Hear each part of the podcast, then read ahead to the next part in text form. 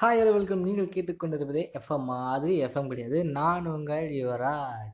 இப்போ நம்ம எந்த ஷோக்குள்ளே வந்திருக்கோம்னா ஃபால் இன் இந்த ஷோ முழுக்க முழுக்க எதை பற்றின்னு பார்த்தீங்கன்னா லவ்வை பற்றி அதாவது காதலை பற்றி இது முழுக்க முழுக்க காதலருக்கான ஷோ தன்னுடைய முதல் காதல் தன்னுடைய முதல் சந்திப்பு. இந்த மாதிரி நிறைய விஷயங்களை வந்து நம்ம இந்த ஃபாலின் நிகழ்ச்சி மூலமாக பேச போகிறோம்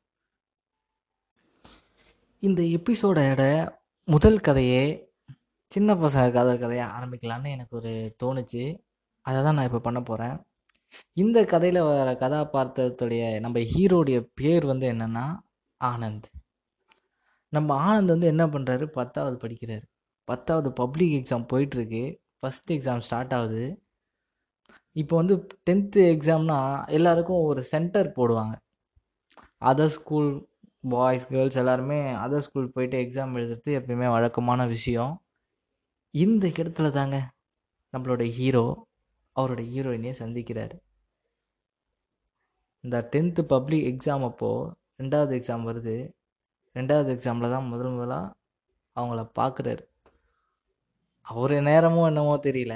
அவருக்கு ஏற்ற மாதிரி அந்த இயற்கையும் அவருக்கு சாதகமாக இருக்குது அப்படியே ஃபஸ்ட்டு பார்த்த உடனே அப்படியே மழை இடியோட மழை.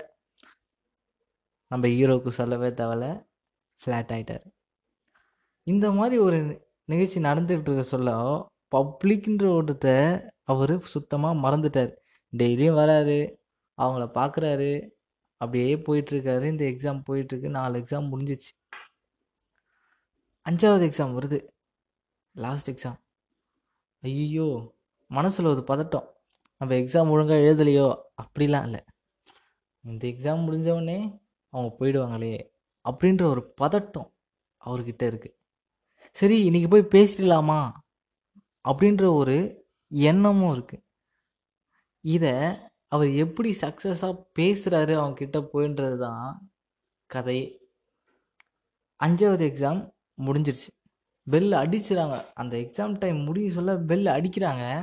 அடித்த உடனே கையெல்லாம் சிவராவது இருக்குது ஐயோ எப்படி பேசுறது பேசுறது அப்படின்ட்டு. அந்த டைம்னு பார்த்து ஹீரோயின் வந்து அந்த பக்கமாக கிராஸ் ஆகுறாங்க. இவர் தூரத்துலேருந்து பார்க்குறாரு. ரெண்டு பேரும் ஃபேஸ் பண்ணுற நேரம். இவர் நின்றுக்கிட்டு இருக்காரு. கையில் நட்டையெல்லாம் உடச்சிக்கிட்டு ஒரு பதட்டத்தோடு நின்றுட்டு இருக்காரு. அவங்க வந்துக்கிட்டு இருக்காங்க. இவர் தலையை கீழே குனிஞ்சிட்டு இருக்காரு. அவங்க நேராக பார்த்துட்டு வந்துட்டுருக்காங்க. இவர் ரெண்டு ஸ்டெப் எடுத்து வைக்கிறாரு. அவங்க வேகமாக நடந்து வராங்க. ஏன்னா இவர் ஸ்டெப்ஸுக்கு பக்கத்தில் நின்றுட்டுருக்காரு அவங்க வேகமாக நடந்து வந்து திடீர் எதிர்பாராத விதமாக ஹீரோ கிட்ட பேசுகிறாங்க உங்கள் பேர் என்ன? அப்படின்னு கேட்குறாங்க ஹீரோவுக்கு மூச்சு விட முடியல. என் பேர் ஆனந்து அப்படின்னு சொல்கிறாங்க அதுக்கு ஹீரோயினி சரி நான் கிளம்பட்டுமா? அப்படின்னு கேட்குறாங்க அதுக்கு ஹீரோ சொல்கிறாரு இல்லை இல்லை. உங்கள் பேர் என்ன? அப்படின்னு கேட்குறாங்க அதுக்கு சிரிச்சுக்கிட்டே பதில் சொல்கிறாங்க என் பேர் சுமதி அப்படின்றாங்க. ஹீரோவுக்கு ஒரே குஷி அவர் அவங்களாம் வந்து பேசிட்டாங்க அப்படின்ற ஒரு குஷி ஒரு பக்கம் இருந்தாலும் ஐயோ அவங்க போகிறாங்களே அப்படின்ற ஒரு சோகமும் மனசுக்குள்ளே ஒட்டிக்கிட்டு இருக்கு. அப்போ வந்து திரும்பி பார்த்து கேட்குறாரு ஸ்டெப்ஸில் இறங்கி போயிட்டுருக்காங்க ஹீரோயின் இவங்க இவர் கேட்குறாரு மறுபடியும் எப்போ மீட் பண்ணலாம் அப்படின்னு கேட்குறாரு அதுக்கு அவங்க சொல்கிறாங்க கண்டிப்பாக மீட் பண்ணலாம். எங்கன்னா நான் சொல்கிறேன் அப்படின்னு சொல்கிறாங்க ஹீரோ அவங்கள குட்டி போட்ட நாய் மாதிரி அப்படியே பின்னாடியே போயிட்டுருக்காரு. ஸ்கூல் கேட் வரைக்கும் வந்துடுச்சு. அவங்க போயிட்டுருக்காங்க. இவர் பின்னாடியே போயிட்டுருக்காரு. போயிட்டே இருக்காங்க. எவ்வளோ தூரம்னா ரோடு கிராஸ் பண்ணுற அளவுக்கு போயிட்டுருக்காங்க. ஏன்னா அவங்க ஷேர் ஆட்டோவில் போவாங்க போல். ஷேர் ஆட்டோக்கு வெயிட் பண்ணிகிட்ருக்காங்க நம்ம ஹீரோவுக்கு செம்ம சான்ஸ் இதை விட்டால் கிடைக்கவே கிடைக்காது.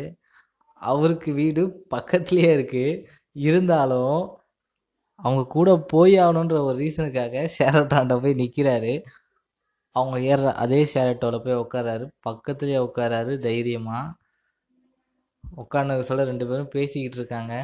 என்னன்னா நீங்கள் வந்து நல்லா எழுதிருக்கீங்களா எக்ஸாம்னு ஹீரோயின் கேட்குறாங்க அதுக்கு வந்து நம்ம ஆனந்த் வந்து சொல்கிறாரு இல்லை ஏதோ எழுதியிருக்கேன் பாஸ் ஆகிடுவேன் அப்படின்னு சொல்லியிருக்காரு.